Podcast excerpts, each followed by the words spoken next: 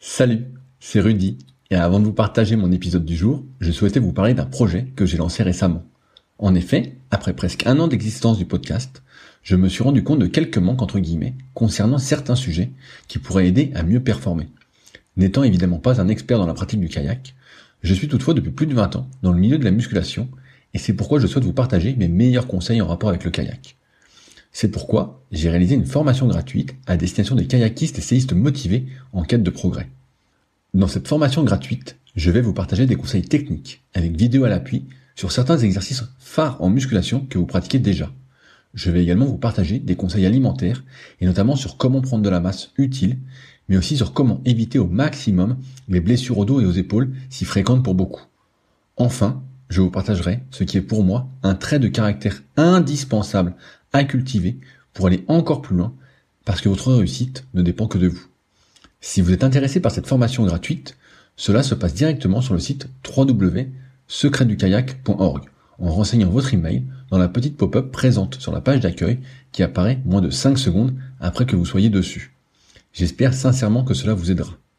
N'hésitez pas à me faire un retour après avoir suivi cette formation gratuite si vous aviez des idées, questions ou suggestions. Salut, c'est Rudy et je vous souhaite la bienvenue pour ce nouvel épisode des Secrets du kayak. Le but de ce podcast est de vous partager ma passion du kayak de course en ligne et de partir à la rencontre des champions. Qui sont-ils et que font-ils pour performer au plus haut niveau? Aujourd'hui, je vous partage ma conversation avec Ronan Tastar, actuellement entraîneur du club de Libourne où je viens de passer deux semaines. Après une carrière en descente, puis un passage en course en ligne, il est aujourd'hui l'un des meilleurs vétérans. J'étais donc curieux de connaître son parcours, mais aussi ce qui fait qu'il est toujours sur les bassins. J'espère donc que l'épisode vous plaira. Je vous laisse maintenant découvrir Ronan et ses secrets. Salut Ronan, comment ça va aujourd'hui? Très bien. Bah alors tu viens de faire une grosse séance qui te change de tes habitudes En effet, en effet, je profite de ta présence pour euh, faire des séances euh, un peu plus longues qu'à l'accoutumée. Parce que habituellement tu t'entraînes combien de fois par semaine? Euh, bon, avec euh, les copains, on a un rythme euh, assez clair. On, on court le lundi matin, on, lundi midi, on fait tout le midi. C'est comme ça, ça n'a pas trop d'impact euh, sur la vie familiale. On court le lundi midi à Fronsac, là, un secteur qu'on qu'on apprécie tout particulièrement. Et puis euh, on navigue, euh, on navigue le mardi, le jeudi et le vendredi après-midi, midi aussi. On a, on a un délai assez court. euh, voilà, on fait 8 à 12 km maxi, mais on essaye de d'en profiter au maximum. Et puis moi, je cours un peu euh, de manière individuelle. euh, je cours une fois de plus le jeudi matin. Ça, c'est voilà mon rythme, mon rythme de la semaine. Et quand, quand tu cours tout seul, tu fais quoi? Tu fais un footing aussi? Ouais, ouais, c'est un fou. Oui, oui. En général, moi, c'est rarement fractionné. Le lundi, le lundi, là, quand on court ensemble, euh, on n'est pas non plus sur des séances euh, construites, mais euh, comme c'est un endroit vallonné, qu'on aime bien, on aime bien un peu s'attaquer, euh, ça fait du fractionné euh, naturel. Et puis euh, le jeudi, euh, le jeudi souvent, euh, c'est euh, en, en accompagnant mon fils euh, à l'école en vélo, euh, je cours et puis je prolonge un peu, donc euh, je fais 45 minutes, une heure en continu. Ok, donc euh, ouais, donc euh, lui il va en vélo, toi tu vas en cours à côté? Ouais, ouais, bah, je l'accompagne au début. Il y en a pour 10 minutes, un quart d'heure. Au début, il fallait que je l'attende. Là, c'est l'inverse, donc c'est bien. Et puis, euh, et puis voilà, je le dépose et moi j'enchaîne. Bah il va pas trop vite en vélo, j'espère alors. Bah là, là, pour l'instant, jusque là, ça, ça va. Et, mais ça pourrait, ça pourrait se compliquer. Il y aura plus d'échauffement quoi. pour ça, on lui, je lui- on lui laisse un petit vélo avec des petites roues encore. bah, pas les petites roues euh, pour stabiliser, mais pour pas faire trop de chemin à chaque coup de pédale, quoi. Ah, Alors comme tu sais, t'as la question euh, habituelle du podcast, c'est comment tu vas commencer le kayak Bah, moi, le kayak, j'ai commencé, euh, je crois que j'avais 14 ans, je faisais du football dans une petite commune en Bretagne. Euh, J'étais très, attaché au foot, j'aimais beaucoup. Et puis mes parents ont déménagé, j'avais pas du tout l'idée de changer de club, voilà. Et du coup, quasiment, j'avais pas d'activité là pendant quelques mois. Euh, et puis là où on habitait, euh, il y avait un champ devant, et puis au bout la rivière, on voyait des kayaks passer. Et c'est vrai que j'avais déjà dit à une ou deux reprises à mes parents, à ma mère que, que j'aurais bien essayé le kayak, mais sans, sans y aller. Puis un jour, elle m'a dit, bon, allez, on y va. Puis voilà, ça a commencé comme ça. T'as commencé assez tard alors? Ouais, ouais, je, bah, le plus tard, euh, j'ai commencé euh, par rapport, c'est sûr, aux jeunes là qui sont au club, par exemple, maintenant. euh, ouais, moi, j'ai commencé, j'avais 14 ans. Euh, et puis voilà, c'était, du coup, c'était au club de Malétroit en Bretagne. Donc, euh, et, et donc t'as commencé par quoi comme type de kayak? Ouais, bah, bon, il y avait les, au début euh, des bateaux euh, plutôt stables et tout, mais euh, mais moi de mémoire, de mémoire là très rapidement bateau de descente et et bateau de course en ligne, probablement un peu CAPS, Orion, voilà. Mais mais mais une pratique mixte, je pense, descente, course en ligne et un peu un slalom, slalom, ouais. Au début, est-ce que c'était le rythme habituel de deux entraînements par semaine, comme tu étais déjà un peu âgé, on va dire? Euh, oui, je, oui, euh, je crois, je c'est sûr, j'y allais le samedi. Euh, et puis assez rapidement, je, je crois que j'ai pu y aller le mercredi. Euh, donc euh, ouais, ouais c'était deux, deux, deux fois, ouais. ouais. Et est-ce que les premières compétitions sont arrivées vite? Non, bah oui et non. Moi, dans, dans mon idée au début, euh, il n'y avait pas du tout l'intention d'aller en compétition. Moi, je connaissais aussi que le football avec des matchs et tout. Je n'avais pas la connaissance de, de circuit de compétition sur un sport individuel. Mais euh, mais non, j'avais pas du tout ça à l'esprit. Euh, je, je, je, sais pas combien de temps après c'est arrivé, mais ma première course, euh, c'était justement une course organisée par le club de Maé 3 sur le canal là de Nantes à Brest. C'était du fond. Et euh, je sais que j'ai nagé, donc euh, donc pour moi la fin de cette course euh, c'était non, mais c'est pas ça, ça m'intéresse pas quoi. Voilà. Du, du fond quand t'as 14-15 ans c'est pareil, c'est 5000 mètres? Alors là, là, maintenant, c'est sûr, oui, c'est ce qu'ils font là. Je vais à partir de cadet, et moi j'ai commencé, je pense, j'étais cadet. Euh, à l'époque, euh, c'était probablement déjà du 5000, mais j'ai plus le, j'ai plus en tête euh, la distance de cette compétition-là. Sur, ce canal, c'est plein? Il n'y a pas de courant ou autre? Ouais, ouais si c'est le, il va y avoir forcément un petit peu de courant sur le canal, mais bon, ça reste minime. Ça dépend des périodes de l'année, mais là, je, bon, je sais plus du tout à quel moment c'était, mais j'ai pas le souvenir d'un courant fort. Mais oui, oui il y a forcément un peu de courant. Ouais. Surtout que là, le canal de Nantes-Brest, parfois, il emprunte euh, un Loust à, cet endroit-là. Et donc, mais là, c'était, ouais, c'était entre deux, deux, deux écluses, mais peu, peu de courant. Comment ça s'est passé alors pour que tu te passionnes pour le kayak? Parce que là, au début, a priori, c'était, tu allais comme ça. Mm. Tu étais plutôt nageur que kayakiste. Ouais, non, ouais, ouais. Euh, ah, il y a eu la passion pour le kayak et après aussi pour la compétition. Hein. Et ça, c'était pas même les deux n'étaient pas forcément gagnés tout de suite, mais euh, bah, déjà il y a l'ambiance du club qui a contribué énormément. Vous étiez nombreux? On était sans doute pas très nombreux, mais moi j'ai trouvé euh, vraiment tout de suite euh, une ambiance qui me plaisait. Euh, bah, des, des, copains qui étaient pour la, la, plupart plus un peu plus âgés, mais mais voilà qui étaient bienveillants. des cadres de club tous bénévoles, mais qui étaient qui étaient aussi bienveillants et, et, et vraiment une source de motivation. C'est des personnes moi qui qui restent qui, qui restent euh, importantes dans, dans mon parcours. Elles, en, elles sont à, à l'origine de, de, de, de, mon parcours dans le kayak euh, et ce qu'elles m'ont donné, euh, bah, je pense que je, je l'ai encore. Et donc, euh, donc ça, ouais, c'est des choses qui qui m'ont vraiment qui, qui, qui m'ont marqué tout de suite et m'ont donné vraiment envie d'aller régulièrement au club de kayak pour vivre des aventures avec eux. Et puis bah dans les compétiteurs euh, ils, en tout cas moi de, quand je les voyais j'ai l'impression qu'ils étaient tous forts euh, par rapport à ce que je faisais. Peut-être maintenant, euh, je, je, je, verrais les choses différemment, mais sans vouloir leur faire offense. Mais euh, mais mais à l'époque, je, me dis, mais être pouvoir faire ce qu'ils font, c'est impossible. Et mais voilà, ça ça me donnait envie quand même. Et puis après, voilà, il y a eu la, la, la compétition. Je je sais pas après après cette première compétition, je sais pas comment sont revenues les autres compétitions. Euh, en Bretagne, il y a une course importante quand même à chaque fois. C'est en descente de rivière, c'est c'est le, le, critérium du Scorf. Donc c'est une descente euh, mythique hein, euh, parce que ça se fait depuis des, des décennies quasiment certainement euh, que le parcours c'est vraiment un parcours super sympa et donc donc voilà ça c'était une course moi qui qui m'avait marqué je me souviens aussi probablement euh, au moment où je m'étais déjà mis à m'entraîner, euh, avoir nagé là aussi sur cette course là tout de suite après la glissière pour ceux qui connaissent au départ. Et en tout cas moi le point de départ, un des points de départ par rapport à la compétition, c'est avoir fait une course là de descente aussi. Je faisais, c'était principalement des courses de descente. Euh, et là c'était en Côte d'Armor, Guingamp peut-être.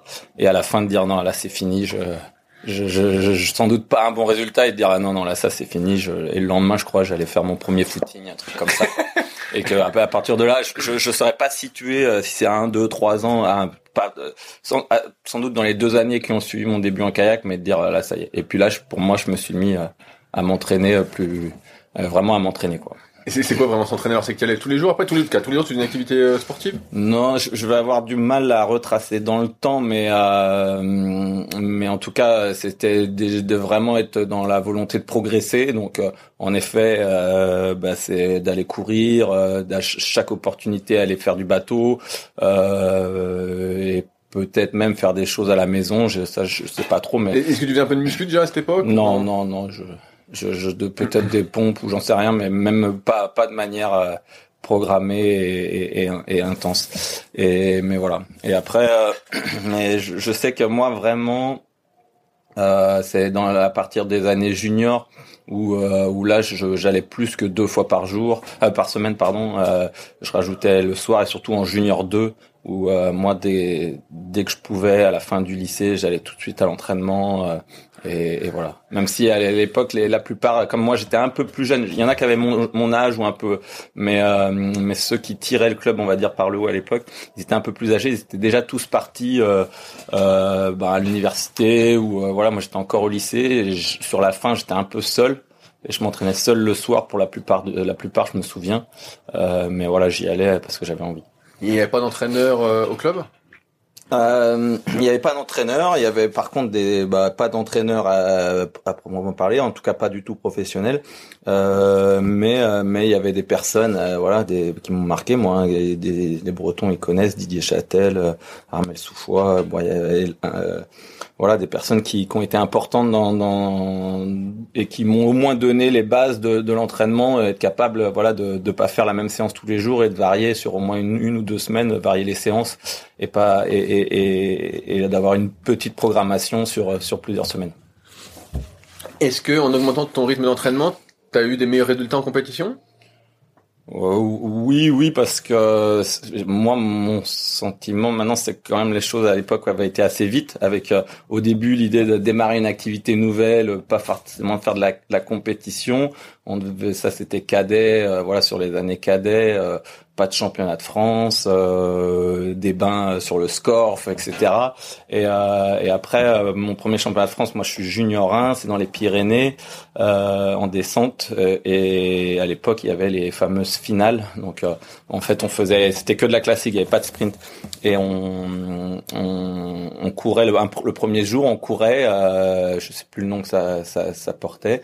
Et, et les 15 premiers, et les 15 premiers ou peut-être plus, les 20 vin. Ça dépendait des catégories en fait. Euh, du, jour euh, était retenu pour une finale le lendemain. Et donc c'est le classement de la finale qui comptait. Le lendemain tu recourais, tu faisais la finale. Tu pouvais avoir gagné euh, le premier jour. Alors je sais plus ça portait un nom, mais je me souviens plus cette première journée. Et tu pouvais gagner, mais si le lendemain tu étais cinquième, ton classement c'était cinquième. Et, ceux qui étaient pas en finale, ça prenait le classement du premier jour. Et de mémoire, je sais que je vais en finale en junior 1. Donc c'était déjà euh, quelque chose euh, à l'époque euh, qui ça ça existe plus, mais c'est vrai que pour les athlètes rentrer en finale, ça pouvait constituer un, un, premier objectif dans dans un dans une carrière.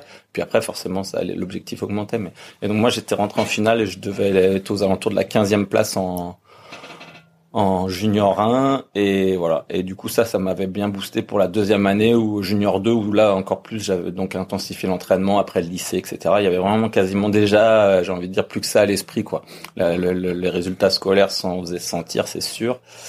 Euh, et, et, junior 2 le, je sais pas à quel moment ça m'a paru possible mais en tout cas voilà c'était il y avait les sélections euh, sur le DRAC pour euh, les championnats du monde junior et euh, et on y avait été en stage avant. J'avais eu la, la possibilité d'y aller. Ça, c'était important. Et en fait, ouais, ils, en prenaient euh, quatre pour les championnats du monde, je crois. Et moi, je fais cinquième. Donc, ah, merde. Euh, mais du coup, c'est là où je fais cinquième. Mais dans les quatre premiers, euh, je sais pas s'il s'en souvient et tout, mais il y avait Benoît Péchier.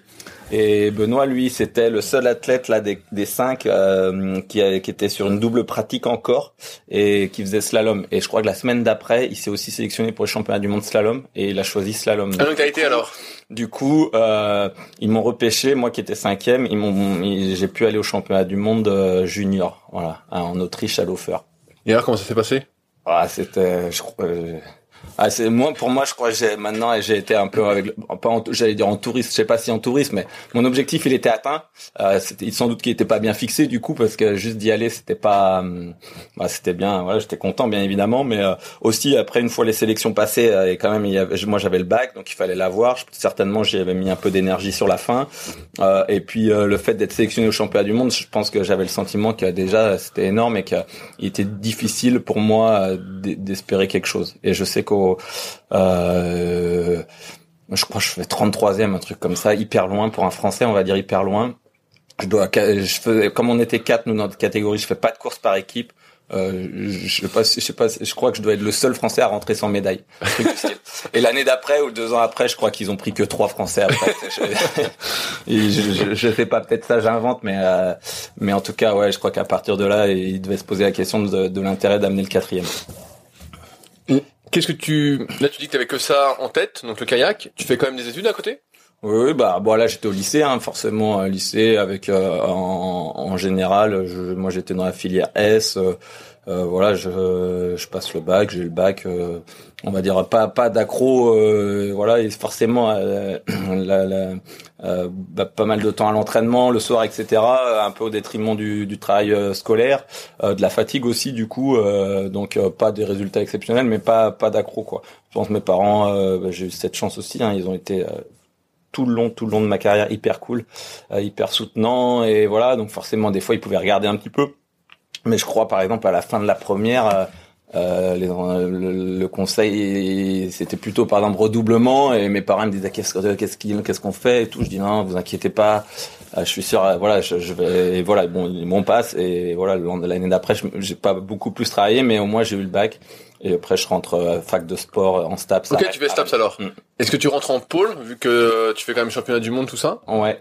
Euh, du coup, moi, je pars euh, donc en, après l'année de junior, je pars, je pars à Rennes. à l'époque, il n'y a pas le pôle France à Rennes. Il y a un pôle espoir descente organisé par la, la, la région Bretagne qui est une, une structure euh, où, qui était basée au club de Saint-Grégoire. Euh, il y avait peut-être du slalom, hein, mais tout ça sur la plaine de Beau, il y avait d'autres activités, peut-être même course en ligne. En tout cas, je sais plus exactement, mais moi, en tout cas, je suis basé avec d'autres à à, à Rennes, euh, à Saint-Grégoire. Et là, pareil, c'est des, bah, il y avait peut-être soit un peu plus grand, un peu plus fort, ou de mon âge. Mais euh, bah, assez rapidement, ouais, je me mets à nouveau à, bah, à m'entraîner encore plus avec. Euh, c'est quoi plus là? C'est deux fois par jour? Non, je sais pas si j'étais à deux fois par jour, mais euh, ouais, je, je sais peut-être certaines fois deux fois, mais en tout cas très assidu euh, chaque jour euh, et, et, vraiment ça en tête. Euh, la fac aussi, ça se déroulait bien, il n'y a pas eu, on va dire, d'accro, euh, mais c'était clairement pas la priorité, c'est vrai. Tant que ça passait, et voilà, c'était bien. Et surtout, j'étais vraiment dans le flou de ce que j'avais envie de faire. Ouais, j'allais dire, qu'est-ce que tu voulais faire Non, j'étais dans le flou. Moi, je voulais faire du kayak. et, euh, et donc, ça avançait. Euh, le, au niveau scolaire, ça avançait, mais j'avais rien de déterminé. Donc, euh, donc voilà. Et, et, à Rennes, il y avait un entraîneur au Pôle Espoir qui était euh, qui était pas là de manière permanente, qui devait peut-être venir une fois par semaine ou deux, ou deux jours, mais une fois, euh, mais qui faisait des programmes et voilà. Et moi, je connaissais déjà avant parce que c'est quelqu'un de très connu en Bretagne, s'appelle Arnaud Paris Squat. Euh, et pour moi, ça a été euh, comme les, les, personnes du club de, de Malétroit, bah, la rencontre d'Arnaud avant et tout, mais ça reste quelqu'un qui, qui a été déterminant euh, dans tout mon parcours et qui, le, qui peut l'être encore, euh, même si on a très peu d'échanges et tout, mais euh, euh, pour qui j'ai un attachement encore très important et, et qui a été ouais vraiment un, un, un moteur. Qu'est-ce qui t'a apporté, si tu devais le résumer? Parce que tu le vois qu'une ou deux fois par semaine, finalement. il fait le programme, donc. Mm. Surtout, en plus, au début, je, je, je crois qu'une fois ou deux, on s'était presque engueulé et tout, parce que je pense que j'étais chiant, je sais pas. Et, euh, et bah, déjà, ça c'était bien, tu vois, il m'avait recadré, certainement. Euh, et puis, c'était quelqu'un de, de respecté euh, par ses performances aussi, euh, tu vois, en Bretagne, à l'époque. Il, il, avait fait les championnats du monde et tout, euh, de descendre. Donc, bah, déjà, c'est presque un peu bête, hein, mais à partir du moment où voilà, tu été heureux aussi que t'es quelqu'un qui est de fort, qui, qui, a été fort, ou euh, donc voilà, comme si ça lui donnait encore plus de crédit, mais euh, après, moi, c'est sûr, l'apport, euh, l'apport le plus, ben, je, vais, le dire, mais les gars qui, les, les, les, les, copains de Poitiers d'après, ils vont, ils vont se foutre de ma gueule, mais moi, c'était le dépassement de soi. Et c'est quelqu'un qui a de la capacité à aller dans hyper loin dans l'effort. Ça, c'est c'est clair. Mm, mm. Et ça, il, je sais pas si lui en plus c'était quelque chose qui lui parle, mais je crois quand même. Mais moi, c'est si je dois retenir ça, c'est euh, et le dépassement de soi et aussi moi, à partir du moment où il était là, ça me mettait énormément en confiance. Est-ce qu'il y a des séances des fois avec toi justement où tu voyais qu'il se dépouillait comme un fou? Non, parce que lui, il naviguait plus, hein, je pense, euh, ou très peu, ou euh, il suivait en vélo et tout. Lui, il était plus pratiquant intensif, on va dire. Hein. Sa carrière était terminée d'athlète, mais euh, de l'avoir vu courir, je pense que ça m'avait, ça avait déjà initié un peu ça. Et puis, euh, et puis ouais, je sais pas en plus, mais euh, de toute façon, voilà, ça me donnait une confiance et du coup, ça me permettait d'aller très très loin dans l'effort. Est-ce que rapidement, grâce euh, à ce pôle espoir et ces entraînements qui s'intensifient, tu rentres en équipe de France senior? Euh, non, bah rapidement, oui, non, oui, non, je sais pas trop. en fait, ouais, moi quand donc c'est senior, senior 1, j'arrive à Rennes et là, euh, je m'entraîne bien. Euh, j'ai pas trop d'éléments parce que c'est c'est toujours une bascule difficile, junior à senior. Euh, je sais pas ce que je pouvais viser. Certainement, c'était rentrer en finale. Et en fait, euh, peut-être un mois ou deux avant avant les championnats de France qui avaient lieu sur l'Aude, euh, moi, je, je, fais une chute en vélo. Euh, euh, en allant en cours, euh, un vélo pas entretenu, euh, voilà, vraiment une boulette quoi. Le, les freins se bloquent, je passe par dessus et clavicule et coude cassé. Ah merde. donc donc du coup du coup ça voilà, la, la, fin de saison elle est avortée. Et je fais pas les France, je fais pas les championnats. Et c'était la course. Moi là, il y avait pas les piges à l'époque, tout ça, je faisais pas quoi. C'est, j'avais pas du tout le niveau pour aller au, au pige, mais c'était déjà de basculer chez les seniors. Et je vais pas au championnat de France, mais très rapidement, malgré tout, euh, une super récup euh, avec un kiné, euh, le père d'un copain.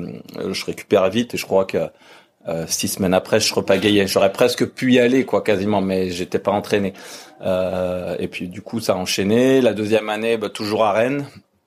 Et là, euh, là par contre, les Français à Bourg-Saint-Maurice, donc la, la mecque du kayak euh, de descente.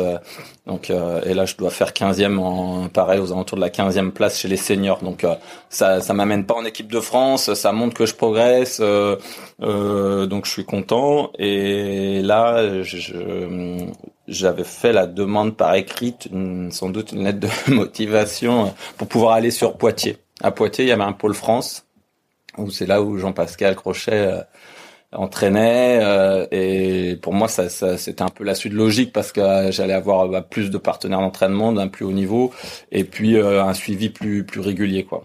Et donc j'écris pour demander à pouvoir intégrer le pôle France. Et en gros la réponse c'est que mes résultats le permettaient pas mais que voilà du coup je il me dit bah voilà on va on peut t'inscrire au pôle espoir de, de Poitiers et par contre, tu t'entraînes avec le pôle France. Et voilà, donc je suis parti euh, senior 3 euh, à Poitiers. Euh, du coup, j'avais fait mon DUG à l'époque et j'attaquais la licence euh, licence TAPS à, à, Poitiers. Et voilà, je suis parti, je suis parti là-bas. Et alors là-bas, comment ça s'est passé? C'était comme tu t'y attendais Il y avait plein de monde. C'était attiré vers le haut à fond? Ouais, ouais, bah, tout à fait. Ouais, ouais. C'était, c'était. Bah, j'y suis resté quatre ans.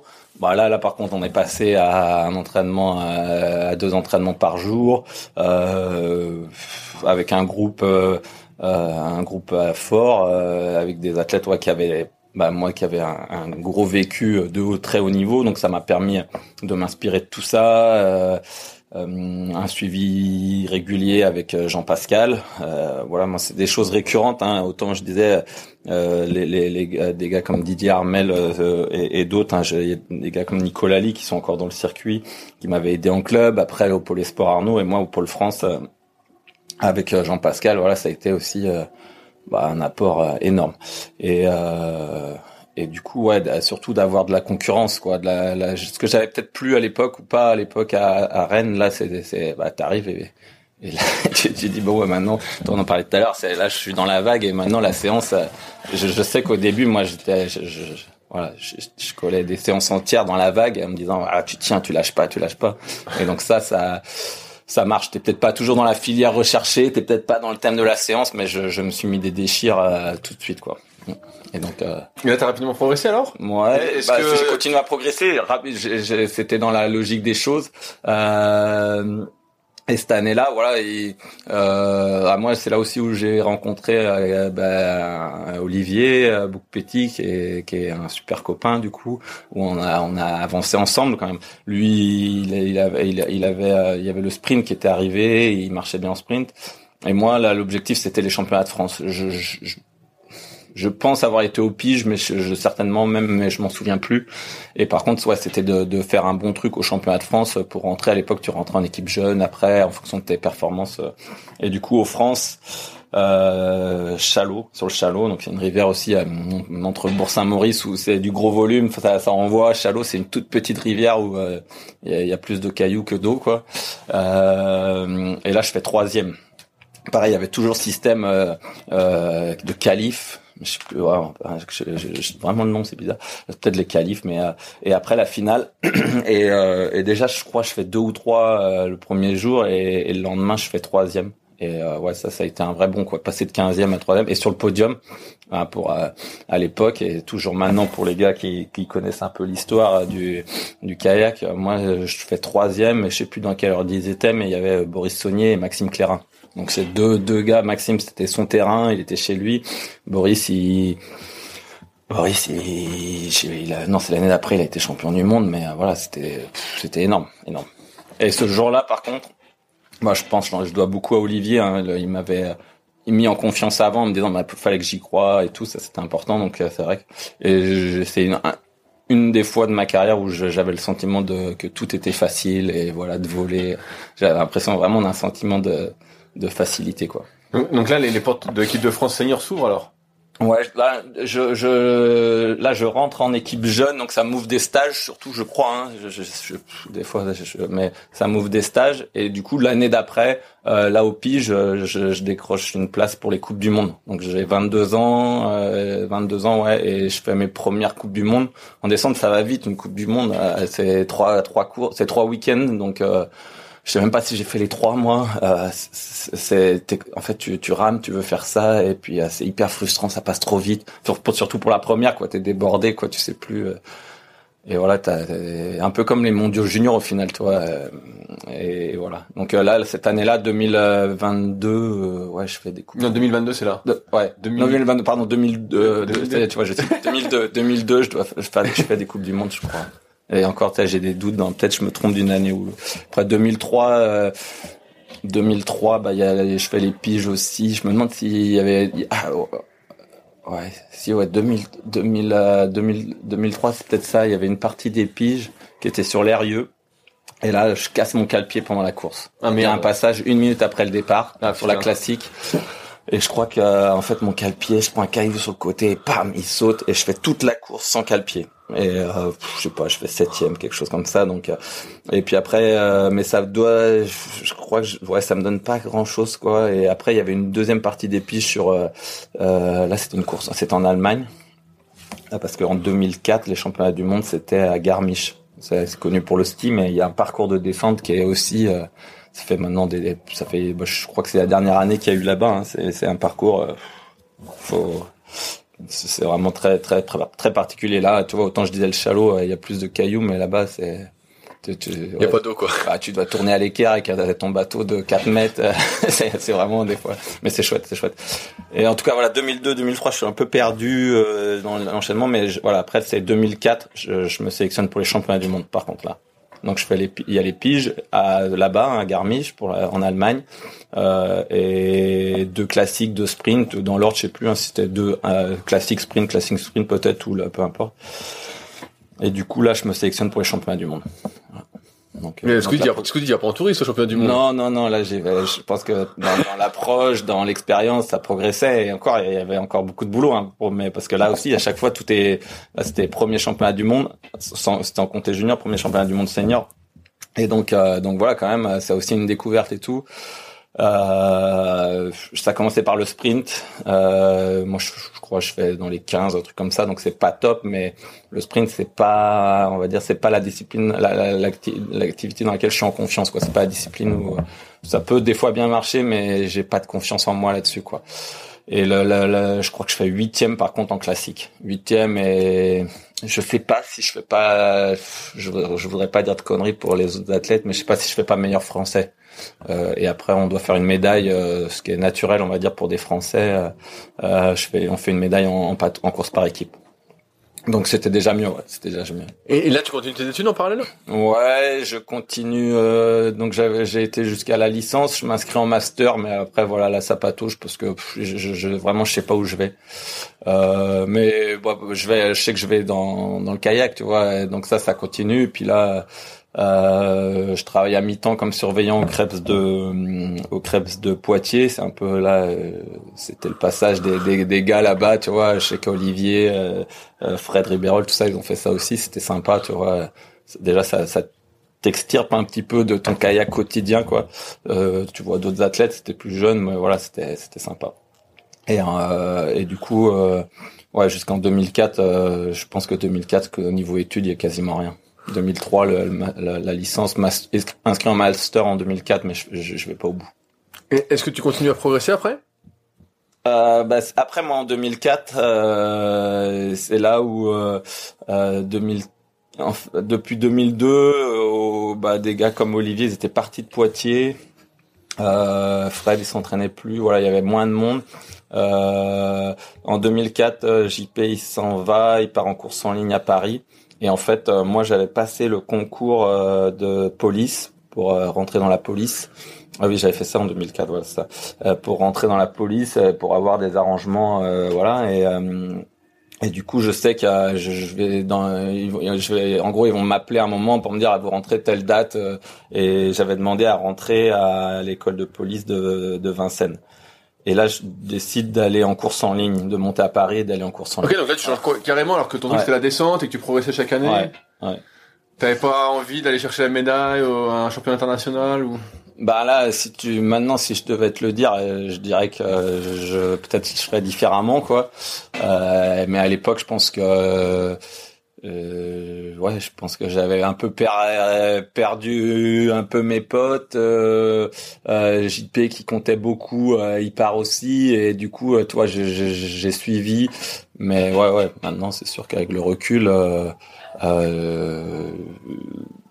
ben, et puis peut-être je pars pas avec le plein de conviction, tu vois aussi en plus. Donc. Bah, tout à l'heure, tu disais justement que ton truc c'était pas trop le sprint en descente. Ouais. La course en ligne, c'est que du sprint. Ouais, ouais, ouais. ouais, bien sûr. Alors, alors, comment ça comment ça se passe? Est-ce que euh, tu finis par euh, sprinter? Et du coup, je ouais, là, du coup, je pars en course en ligne, mais euh, mais c'est bah voilà, je je pense que je vais pas dire que c'était pas possible. ça aurait été peut-être possible de réussir à à entre guillemets performer. je j'entends par performer peut-être à rentrer euh, en équipe de France, mais mais il aurait fallu vraiment euh, qu'à ce moment-là, euh, il y ait de ma part euh, une vigilance sur tout et, et, vraiment beaucoup d'applications, etc. Mais il fallait que tu changes de technique de technique, de aussi, je pense qu'avec le recul. moi, je, je, je, je, le, je, le, je le vois comme ça. Il y avait un peu d'arrogance aussi de ma part on euh, et, de venir de la descente et dire que la descente, voilà, ça marche, on sait faire et que, et mais voilà, mais c'est juste que c'est pas le même sport aussi, voilà.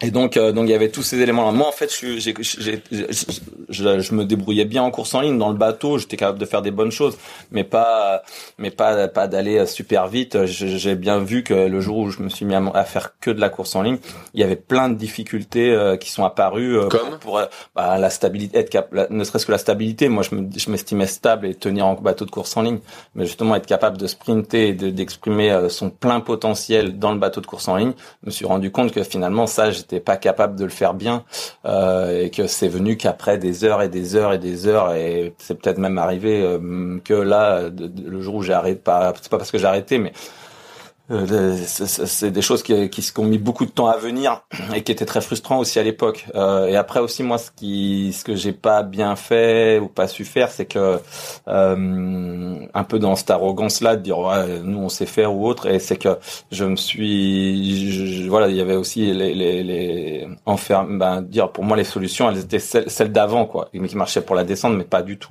Et moi j'ai pas réussi à aller chercher euh, l'expertise euh, des gars de la course en ligne. Euh, des gars comme euh, comme François During ou euh, ou d'autres entraîneurs ou d'autres athlètes que je côtoyais avec mais mais moi j'avais toujours un peu ce, ce, ce, cette idée de oh non c'est bon ou voilà. Et ça c'était une vraie erreur. Et, et donc y a, voilà c'est sûr que tous ces éléments là faisaient que ça pouvait pas marcher ça pouvait pas marcher pour le sprint. Ça pouvait pas marcher pour le sprint. Euh, euh, et quand je dis sprint, pour moi, euh, c'était euh, le 1000, tu vois, parce que même en delà du 1000, 500, ma meilleure perf, c'est peut-être euh, premier de la finale B sur un championnat de France. Quand on sait que sur un championnat de France, il y a quand même un certain nombre de gars, euh, c'est pas leur objectif de l'année, quoi. donc, donc, tu vois, j'étais loin du truc. Et sur le 1000, sur le 1000, certainement, c'était mieux.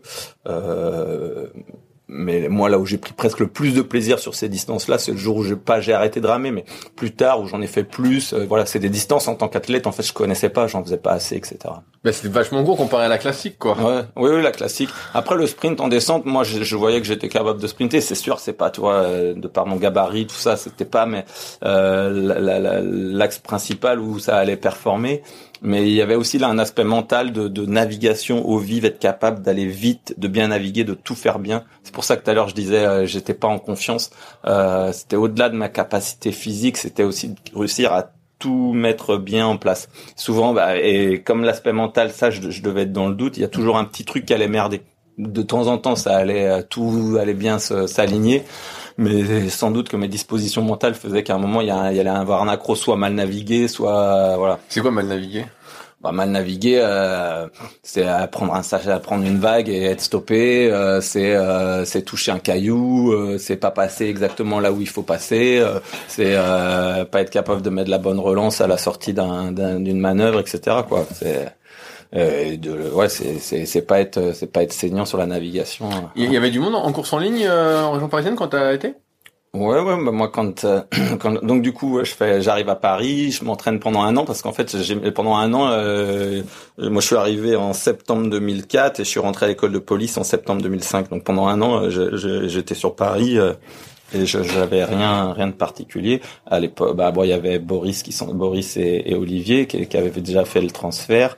Et après il y avait euh, il y avait pas mal de monde des gars comme Philippe comme euh, Philippe Collin Babac etc etc donc moi j'avais la chance mais je l'avais peut-être pas mesuré comme ça à l'époque tu vois c'est ce que je te dis euh, et de, de, de, de naviguer avec eux et de m'imprégner d'avoir je pense que j'avais pas ouvert les trucs pour m'imprégner à fond de tout ce qui pouvait m'apporter pour pour avoir l'espoir que ça puisse marcher. Euh, mais vraiment à toute euh, en toute modestie, c'est vraiment c'est de s'arrêter. Euh, j'aurais, voilà, je, je, je peux pas dire. Ouais, je pense que je vais pas dire aujourd'hui. Ouais, j'aurais pu être champion du monde olympique, peu importe. Mais espérer jouer, tu vois, jouer, jouer avec ces gars-là, il aurait fallu vraiment que tout soit soit soit bien aligné et j'ai pas su le faire.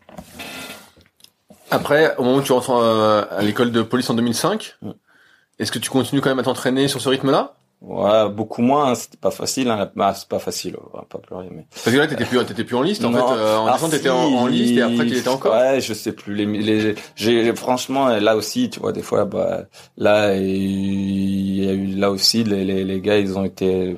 Euh, à l'époque, il y avait Christophe Rouffet notamment. Je, je sais plus de comment ça s'était joué, mais des fois, il m'avait laissé sur des, sur les listes. Mais quand même, c'était quand même voilà, c'était bien pour moi. Euh, et ouais, l'année l'année l'année d'école, bah forcément, euh, j'étais pris toute la journée. Hein, donc euh, donc les entraînements des fois c'était à 6 heures le matin ou euh, ou le soir à 18 heures. Euh, voilà, donc donc c'est sûr que tout de suite c'est c'est moins moins efficace. Euh, et voilà, voilà. Donc une année. Euh, et à l'époque, euh, bah du coup aussi, moi, je, faisais du ce qui peut-être des fois pouvait me maintenir. Je sais plus. C'est que je, assez rapidement aussi, j'ai basculé sur la une pratique du marathon aussi, et notamment en K2 avec Vincent Le Crubier, parce que en 2004, j'étais passé au club de Saint-Grégoire. Et donc, euh, donc aussi, j'étais sur cette pratique-là de faire de la course en ligne et tout, puis euh, en gros de prolonger après sur le marathon. Et comment ça se passait au marathon? Est-ce que tu étais plus à l'aise justement avec ton profil? Ouais, bah oui, oui, j'étais plus à l'aise, euh, euh, même si du coup le volume d'entraînement peut-être était pas toujours euh, là au rendez-vous. Ça avait rien à voir aussi avec ce que c'est maintenant, avec ce que font euh, les gars et notamment les Français. Je pense qu'il y a une évolution, en tout cas, en tout cas au moins chez les Français, une évolution incroyable. Euh, et et en fait, ouais, moi, la chance, c'était le K2 avec avec Vincent. C'est, c'est... Avec ça, vous avez performé? Performer. Nous, là, là, on, on, fait, il y avait en 2006, il y a les championnats du monde en France à Trémola. En K2, on fait sixième. Donc je sais pas à l'époque ce que ça représentait en performance pour des Français, mais nous on était contents, on était six euh, dans un groupe euh, du début à la fin où on a été six. Alors on fait six, on fait dernier du groupe, mais ça a été euh, pour moi dans mémoire une des courses où la concentration était, j'étais épuisé à la fin physiquement, mais j'étais épuisé de concentration de et ça attaquait de partout dans, dans mon esprit. Ça se trouve je revois la course, je vais dire c'est tout naze, mais ouais il fallait être vigilant en permanence quoi. Et donc donc voilà marathon 2006 ouais. Et donc à ce moment-là, donc là on est en 2005. Est-ce qu'après euh, t'as l'école de police, donc t'as ton concours. Après tu peux, tu reprends à fond ou pas? Ouais, alors j'ai le concours, donc je sors 2000, je sors en septembre 2006. Je dois aller travailler pendant trois mois à la police. Euh, donc je finis l'année, trois quatre mois, euh, je finis l'année, je choisis un commissariat, Neuilly-sur-Marne à côté de Vers. Euh, donc euh, ouais, là c'est un déjà l'école de police ça, ça, ça dépayse quoi, c'est un des pays, je sais pas comment dire, ça c'était un, choc quoi et après bah d'aller bosser euh, et en fait aussi grâce à ces mises en liste là moi après je bosse quatre mois et après je suis détaché à plein temps euh, à partir de janvier 2007. Donc, euh, donc là. Et là, t'es détaché parce que bah parce que j'étais en liste et qu'à l'époque ça, ça, marchait encore. T'étais loin d'équipe de France. Ouais, bah j'étais en équipe de France euh, marathon sans doute. Du coup, je sais pas. Et du coup, c'était cours, marathon, course en ligne. Je sais pas comment ça marchait, mais je sais que je suis détaché à plein temps. Euh, donc euh, voilà, et je pars à Toulouse. Je pars à Toulouse euh, euh, et voilà. Et alors, et alors Toulouse, comment c'est? Bah Toulouse, euh, Toulouse, c'est bah déjà, déjà là, c'est vrai que tu te retrouves, t'es payé pour t'entraîner et tout, donc ça c'est aussi un et, et, Toulouse, bah la première année, moi je suis je fais deux ans à Toulouse. Après, il a fallu que je retourne bosser, euh, mais je fais deux ans à Toulouse. La première année, je suis encore à me dire course en ligne, mais voilà toujours. Euh, et puis et puis je pense que de fin 2007, c'est de se dire ah non mais en fait là tu, tu j'allais dire tu vas dans le mur j'y étais déjà quoi ça c'est vraiment ça a pas de ça a pas de sens que tu fais et du coup t'arrivais plus à trouver de sens. Ouais, de sens où voilà c'était ouais je pense que j'y croyais pas et puis voilà. Et, et dans et du coup ce qui est assez bizarre assez bizarre. Et du coup 2007 à la fin de l'année je dis je reviens en descente. Je suis revenu en ah, descente. Et, alors ce comeback Bah c'est bizarre parce que c'est là où je reviens en descente et limite c'est là où je me refais, je me remets à faire les choses bien, tu vois. Euh, pas parce que je reviens à faire ce que faisait la descente, mais tout ce que j'ai pas réussi à faire en course en ligne, d'être, euh, d'aller prendre les bonnes infos, les bons trucs, et ben là, nous, et encore, je sais pas si il y a des gars qui vont dire que c'était pas le cas, mais euh, voilà, je me tout de suite, c'est sûr, en termes de confiance, euh, j'étais moins dans le doute. toi, je pour pour pour, euh, j'avais fait les championnats d'Europe de marathon, un truc comme ça, en 2007, et dans la foulée, je repasse par Bourg-Saint-Maurice. j'avais demandé à courir les championnats de France de descente en ouvreur. Je voulais voir aussi euh, où je me situais et dire si je reviens euh, est-ce que je suis dixième français là maintenant ou est-ce que euh, je peux vraiment jouer direct quoi.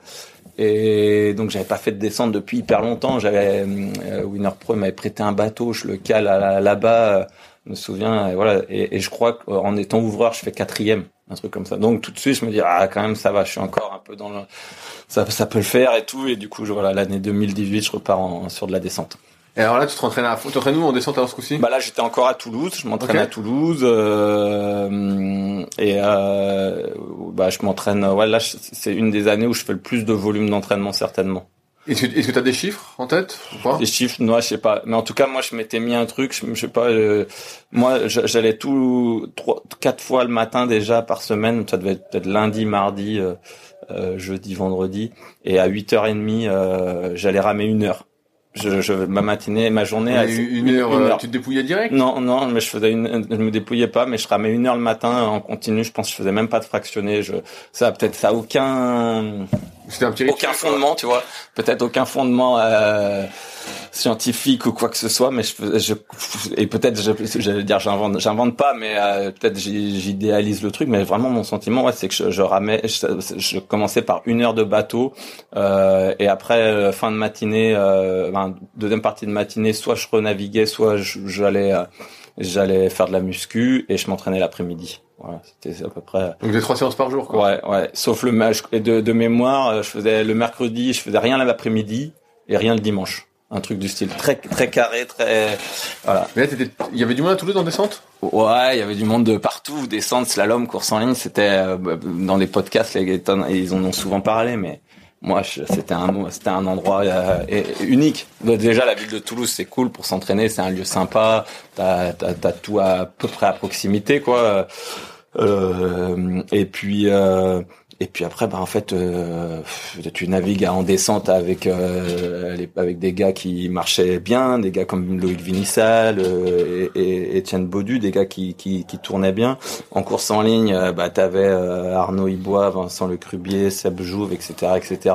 Et en slalom, même si nous on n'allait pas naviguer en slalom, mais le soir tu pouvais faire un foot avec Samuel Hernandez, Boris Neveu ou ou faire une muscu avec eux. Et donc voilà, ça c'était euh, c'était c'était vraiment super quoi. C'était donc euh, donc la, la, dynamique a été top. Et alors est-ce que là tu fais quelque chose euh, sur la compétition internationale? Ouais, bah là du coup, euh, 2008, je fais les championnats du monde. Euh, je me sélectionne pour les championnats du monde de descente à Ivrea en Italie. Et, et les piges, ça s'était super bien passé. Je me sélectionne assez facilement. et je pense que ça allait quand même bien. Et là, Là, là, c'est c'est l'énigme un petit peu les mondiaux là-bas euh, sur la classique. La classique, c'était euh, c'est un tapis roulant, c'est une rivière et un canal. T'imagines un canal, mais avec une eau qui va, euh, je sais pas moi, à 20 km heure, quoi. Et, ça tourne quand même ou c'est Non, non, c'était très large, c'est très large, une, une, ligne droite, et ça finissait juste euh, ça, je sais pas combien a duré, je me souviens plus du tout la course. En tout cas, c'est l'idée, c'est l'image que j'en garde. Et ça finissait juste par le, le, bassin de slalom qui, dans lequel avait lieu le sprint et qui, quand tu vois les images, c'est euh, c'est Walibi, c'est des vagues énormes, c'est un, une pente monstrueuse et puis euh, il faut rester au milieu, il faut se battre pour rester au milieu, c'est tout. Et puis euh, et puis ton bateau, toi, tu fais tu monter, descendre, montagne russe quoi. Mais avant, il y avait, je sais pas, 10, 15, je sais plus la durée et je m'étais dit, ouais, quand même, ça, ça, peut, ça peut m'aller aussi, quoi, et tout. Et je, vais, je me souviens à l'échauffement, et on s'est chauffé sur un lac parce que sur la rivière, bon, il y avait pas de con, il y avait rien, c'était difficile. On s'est chauffé sur un lac et, et super sensation, mais un point, euh, un point, et je me dis, oh là, c'est énorme. Et en fait, euh, le temps d'aller euh, en camion de la zone d'échauffement, en plus, moi, je, je courais un peu en décalé avec les autres parce que j'avais pas de classement mondial, je crois, un truc comme ça. Et donc, j'étais tout seul. Euh, avec le avec un coach quoi qui me récupère je, je suis oh, c'était bien et tout puis on va à la course et au moment où j'ai rembarqué sur la rivière c'était tout était éteint et euh, la course euh, mais d'avoir l'impression de même pas être euh, dans le truc de, même pas de plus être en moi quoi autant l'autre fois je disais à la première course là sur le chalot c'était top mais ce jour-là c'est le, pire moment de ma vie quoi hein, d'athlète le sentiment de pas être là quoi et, et du coup je, je finis mais je sais même pas, peut-être dernier, j'en sais rien. Une absence complète, quoi. Sur un truc, sur une classique. Donc voilà, c'était. Euh, et après, bah forcément, pendant quatre jours, j'ai souffert terriblement. C'était vraiment au plus mal du plus mal, tu vois, parce qu'il fallait enchaîner. Il y avait le sprint, il y avait les courses par équipe. Moi, je faisais les deux en plus, je crois. J'étais programmé pour la classique et, et, le sprint, et du coup, on fait une médaille, je crois. On fait une médaille en classique et en sprint, on n'en fait pas parce que pour le coup, il y a une sortie de route, mais c'est pas moi qui l'a fait, je crois. Je sais plus. Mais voilà, on, se merde, on se merde. Donc euh, ouais, donc euh, vraiment une épreuve, une épreuve euh, difficile. Et alors, est-ce que tu réenchaînes quand même ouais, ouais, bah, Du coup, on, ça réenchaîne. moi, j'étais plutôt à Néper. parce que moi, j'ai jamais fait de championnat d'Europe, par exemple, en descente. J'ai fait trois fois les championnats du monde et j'ai jamais réussi à faire un championnat d'Europe. Euh, donc l'année d'après 2009, euh, déjà je repars, à, je repars à Paris. Euh, Ah bon? du coup les, les conditions, tu déjà mes, listes- mes, les- mes mises en liste avaient un peu évolué. Je passais sur de la descente, je crois. Peut-être ça avait un effet. Euh, et puis je crois que les critères se resserraient euh, au niveau police. Euh, donc il y avait plusieurs plusieurs choses qui se combinaient, qui faisaient que je repartais, euh, je repartais travailler avec un tiers de mon temps libre pour l'entraînement. Donc, euh, de, donc, euh, euh, je crois qu'au 1er, au 1er janvier 2009, euh, j'étais au commissariat à Neuilly. Donc, je repars à Paris. Euh, et euh, bah voilà, je retourne au boulot. mais bon, les conditions elles étaient encore top hein, parce que bah, même si je bossais, j'avais encore du temps. J'étais prioritaire sur les congés, surtout pour poser. Donc, donc, je pouvais vraiment combiner. Et, et voilà. Et du coup, je me pose, je me pose assez rapidement sur Champigny où aussi là c'était top tu vois les- le club il est bien placé euh, l'ambiance elle est sympa j'avais des partenaires d'entraînement euh, malgré tout euh, même pour un club de bon niveau euh, des gars euh, Mathieu Dur- Durand tout ça qui ramait hein. il y avait un italien là super un super j'ai plus, euh, plus de contact mais qui était top. Et donc euh, donc voilà des bonnes conditions. 2009 ça allait bien. Et moi je là à ce moment-là j'étais pas mal suivi par euh, Michael Fargier. Et puis en fait euh, quelques à très peu de temps avant peut-être trois semaines, deux semaines avant les piges, euh, j'ai j'ai décl- déclenché une, euh, une une appendicite. Et du coup, euh, le temps de se faire opérer, de récupérer un peu et tout, euh, ça prend dix jours. Mais quand même, j'ai pu aller aux piges hein, et tout. Mais mais là, pareil, je pense que mon, mon mental, il était entamé. Et euh, et du coup, je me sélectionne pas. Donc 2009, rien. Euh, je, pense que je sors des, des listes sans, doute aussi du coup. Et euh, et j'ai au commissariat c'était cool la la la la la, la, la- merde la, je, la, la chef je sais plus comment quel grade elle avait. Elle m'avait dit bon même si en gros même si euh, vous avez plus de fait euh, votre tiers temps en, en interne on le maintient quoi et voilà parce que moi je dis je voudrais continuer mais euh, elle me dit bon ok on, voilà moi je vous l'accorde comme ça donc c'était en off et donc je continue à avoir un tiers de mon temps libre pour m'entraîner et 2010, euh, 2010, là, je suis plus suivi. À l'époque, il, avait arrêté par Olivier Bouc-Petit, et voilà. Et, c'est- là, on avait, moi, je m'entraînais moins, mais aussi j'avais le volume qui avait été fait les années avant à, Toulouse et tout, bah, je l'avais encore. Et là, on va dire que j'étais plutôt en train d'optimiser ce qui avait été fait, quoi, de travailler sur des notions comme le relâchement, qui, était hyper important pour moi. Et 2010, c'était des mondiaux en Espagne sur la Palaresa. Et donc moi je fais, je me sélectionne assez facilement. Je gagne les classiques, euh, les deux classiques très facilement.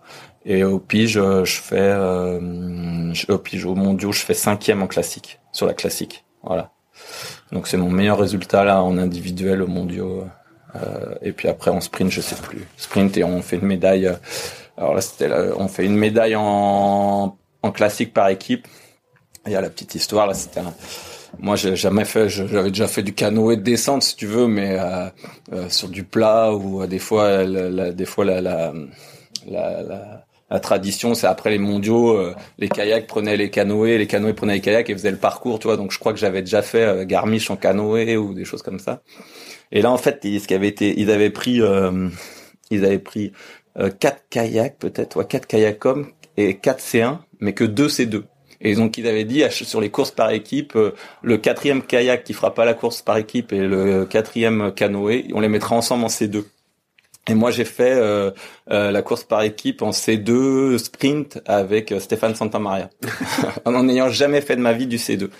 Et voilà. Et du coup il m'a dit bah tu montes, Euh, il a tout fait, moi j'ai ramé euh, le- comme je pouvais, et puis c'était sympa. Et on fait une médaille, tu vois. Mais bon, euh, je sais pas le, niveau qu'il y avait et tout, mais bon, c'est vrai. Et après, euh, quasiment euh, là, après moi je continue, mais 2011, je te dis les années impaires, ça pas top ça, et puis euh, puis après c'était fini, c'était fini. C'est ça qui fait que tu prends ta retraite Tu t'arrêtes sur une scène que t'avais plus l'envie? Ouais, euh, j'avais en fait euh, 2011, je pense que je me je me souviens pas, je m'en souviens pas, donc euh, je sais, tu vois, je je sais même plus où étaient les piges ou quoi que ce soit, donc euh, tu vois, c'est peut-être euh, volontaire ou involontaire quelque chose qui a été rayé. Et 2012, euh, j'étais déjà dans un autre projet euh, avec avec Libourne ici, quoi. Et donc je pense que j'avais j'avais l'esprit tourné sur un projet de, du club de Libourne. Parce qu'avant, il n'y avait pas de club à Libourne alors? Non, non. Le, le club de Libourne, voilà, c'est un truc que nous on a qui, a, qui, qui est apparu euh, dans 2009-2010, euh, de créer ce club, etc. Et du coup, euh, tu, tu venais souvent ici? Non, jamais, jamais. Moi, je connaissais pas Libourne. Nous, euh, voilà, on connaissait pas Libourne. Euh, moi, j'étais toujours à Saint-Grégoire, très attaché au club de Saint-Grégoire.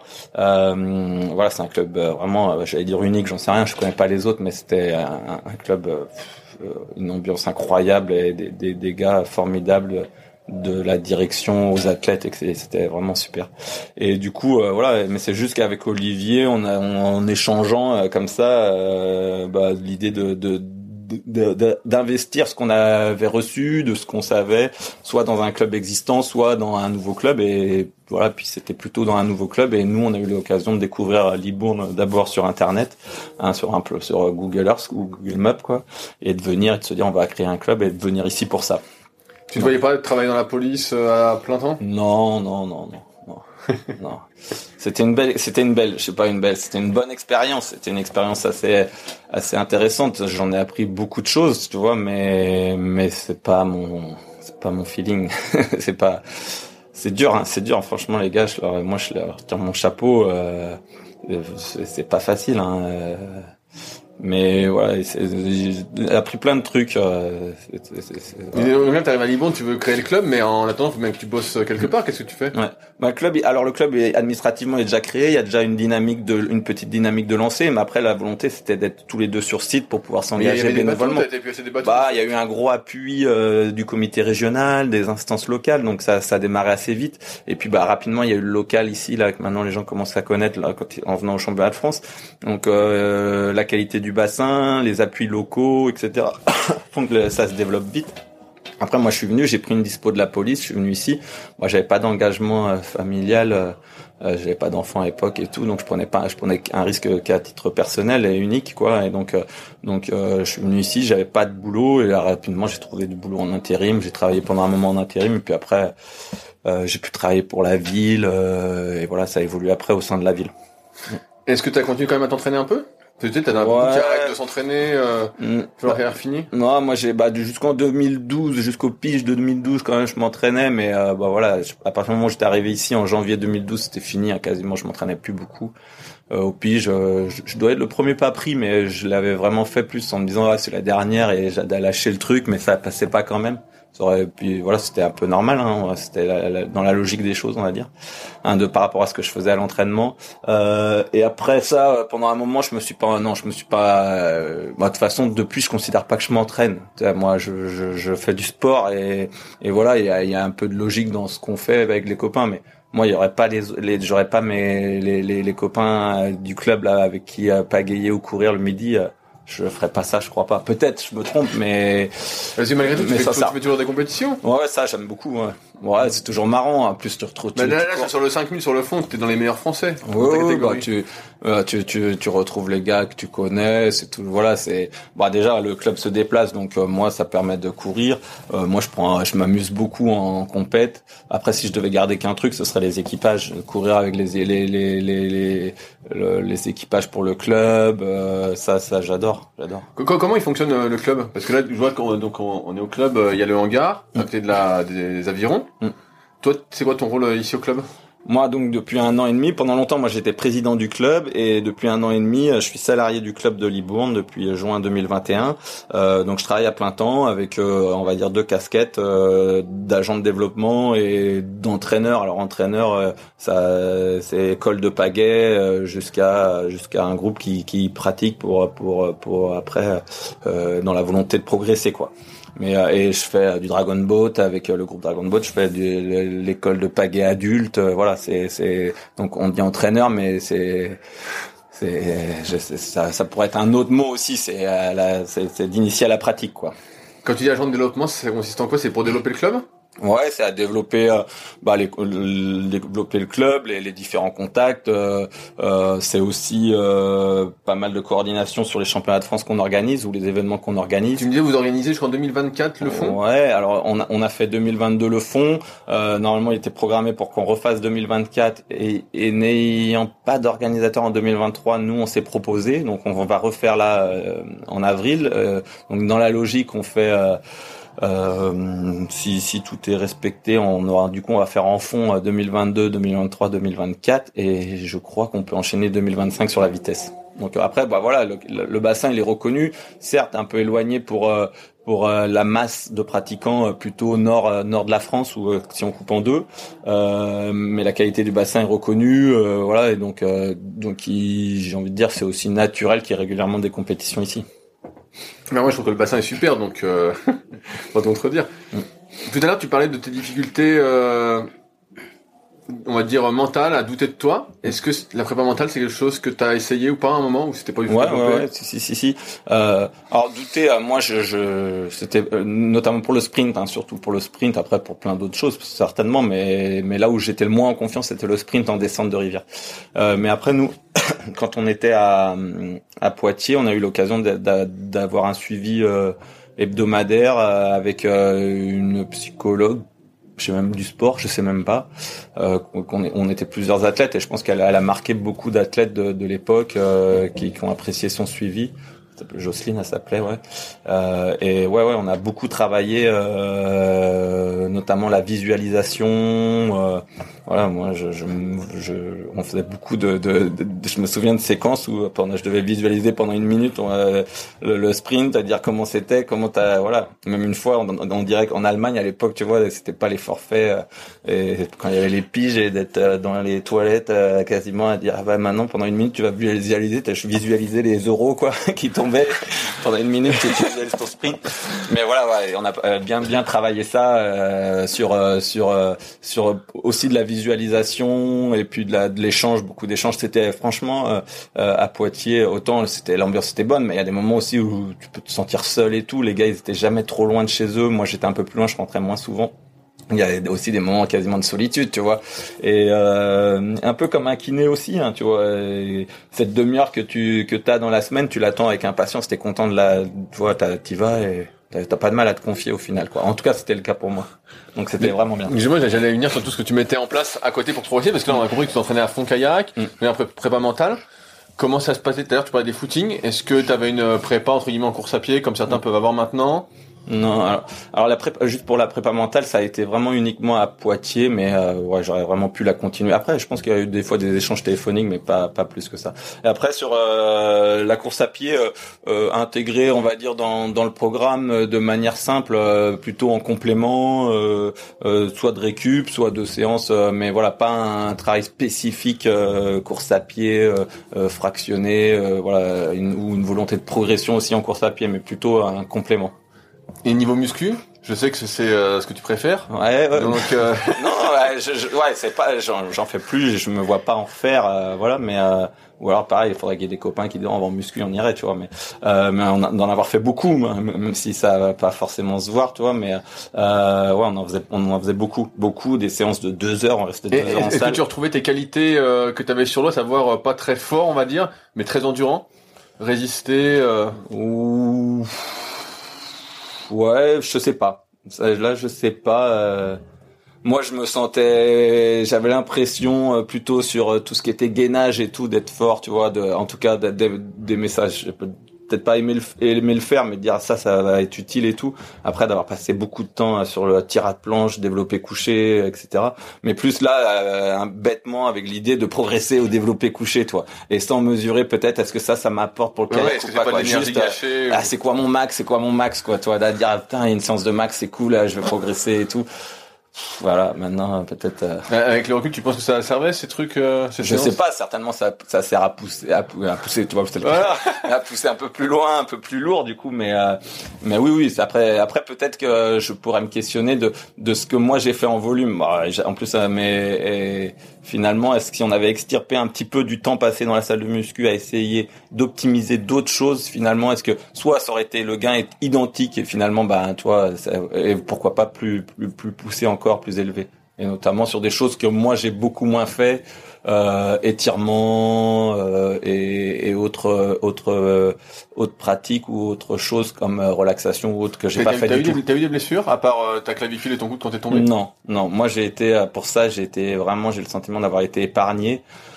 Tout à l'heure je parlais de gainage et tout aussi. On a beaucoup travaillé les épaules. Tu vois, moi j'ai jamais eu la première fois que j'ai eu un souci d'épaule, euh, c'est il y a un an euh, sur l'Ardèche en, tombant en K2 et de se récupérer et d'avoir senti l'épaule qui était sortie revenue, un sortie qui avait un début, tu vois. Mais maintenant je ressens plus rien, tu vois. Mais je pense que s'il y avait plus de travail en amont, peut-être l'année dernière elle aurait sauté. Mais pendant ma, ma carrière d'athlète pas pas de blessure euh, significative. Pas, rien au dos non plus? Rien. Non, non. Moi, je non, je je, je, galérais un tout petit peu sur les jambes parce que moi, depuis 18 ans, l'âge de 18 ans, même avant, j'ai eu des varices aux jambes.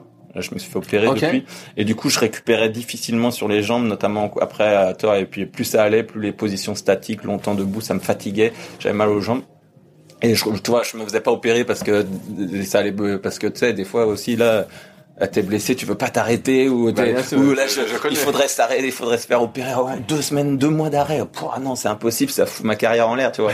et des trucs, et j'aurais, ouais, j'aurais peut-être dû le faire avant. Et surtout que ça aurait été moins dur parce que quand je l'ai fait, là, je me suis fait opérer en 2012, des deux jambes. Là, pour le coup, euh, bah, j'en avais vraiment euh, énormément sur les jambes, très marquées. Et depuis, t'as plus de problème euh, J'ai plus de problème. Je vais euh, tous les mois ou tous les trois mois euh, pour une série, de piqûres pour euh, scléroser toutes celles qui apparaissent. ah ouais, ah, t'en as qui reviennent alors Ouais, ouais. Mm. Ah ouais, donc c'est héréditaire. Ouais, c'est héréditaire. Et puis moi, je pense que je suis un peu une usine à ça, quoi. Là, du coup. ah ouais, putain. Du coup, j'ai. C'est pas le moment le plus agréable. Tu prends une vingtaine de piqûres en, oh, 10 minutes. Euh, mais pour les sclérosés quoi, ouais, pour les pour les pour pour bah, stopper celle qui apparaît. Ah ouais, ça se développe à fond quoi. Ah, en plus c'est beaucoup à l'intérieur. Quand tu commences à les voir, c'est déjà c'est que ce qu'il y a à l'intérieur. Euh, voilà. Comment ça se passait d'un point de vue alimentation?